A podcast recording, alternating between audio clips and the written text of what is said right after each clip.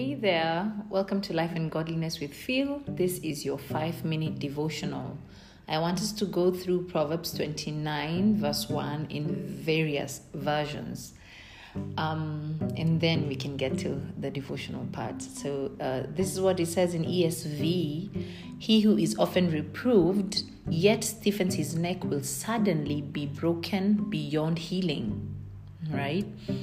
Um, NLT says, Whoever stubbornly refuses to accept criticism will suddenly be destroyed beyond recovery. Um, NKJV says, He who is often rebuked and hardens his neck will suddenly be destroyed, and that without remedy. Honestly, NKJV happens to be my favorite version of this particular verse because there is at um, there is timeline here because there is the often. It shows us uh, clearly state it clearly states that there is an often to it. This is not the first time uh, this individual is being rebuked. This is not the first time that they are being criticized.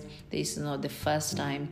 Um, uh, but NLT kind of shows the manner in which uh, the individual takes it up because NLT says whoever stubbornly refuses. Uh, the word stubbornly kind of shows us uh, the the heart where the position of the heart of the particular individual. So uh, NKJ, uh, NKJV, the translation is talking about often, you know, so many so many times.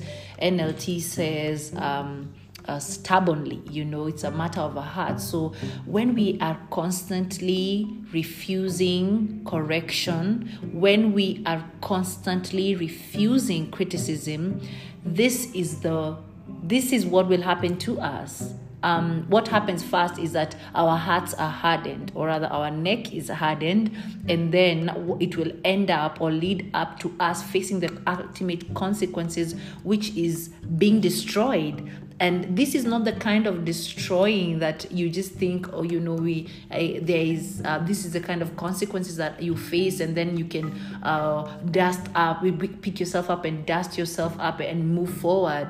Uh, this kind is without remedy. And so this is what makes me really fear when it comes to correction. And this is what we should really fear when it comes to correction the fact that when we harden our hearts towards correction, we are ultimately. Uh, f- we put ourselves in the position to ultimately face the consequences and and these consequences are without remedy and so there's a big challenge. I do know that there's an underlying issue to actually say, you know, the way I was corrected, the way I was rebuked was uh, not in a, in, you know, it was not a, a, a, a, in the right tone. It was not in a good manner.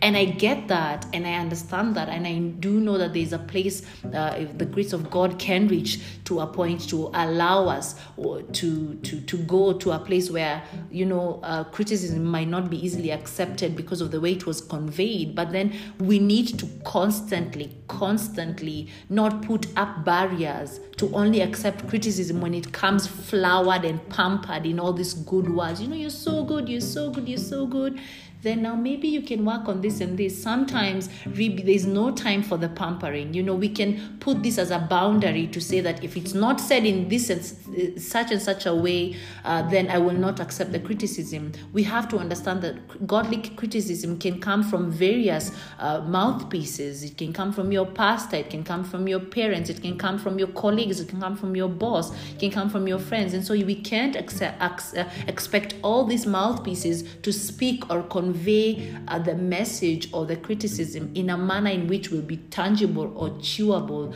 palatable for us, right? So we need to be awake and alert to know when it is that we are really being criticized from the word of God and whether or not it was in a way in which we accept or like it to to be quick to repent because criticism comes to those God disciplines those whom he loves most. And so because he wants them to keep drawing near and near to him he wants to perfect them. He wants to make them look more and more like him you know christ like this is the process of sanctification that we all go through. And so to refuse criticism to refuse correction is to refuse the process of sanctification which god has laid out. This process uh, through the holy spirit and through the people who uh, you know are uh, spirit led so that we can look more like christ. And so uh, God doesn't want us to become stiff necked. God doesn't want us to um, not look like Him or to look more like the world than we look like Him. And so, as much as criticism is hard, it's a it's a hard thing. It's a it's a bitter pill to swallow. Um, we might we are much more safer.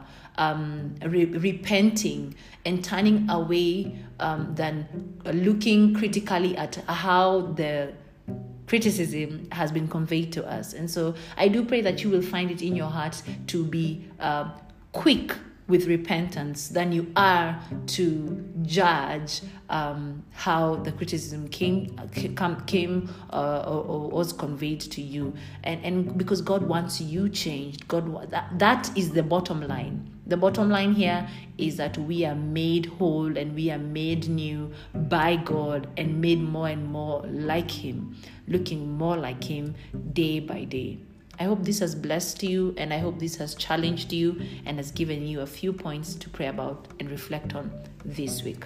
Be blessed. Hope to see you next week.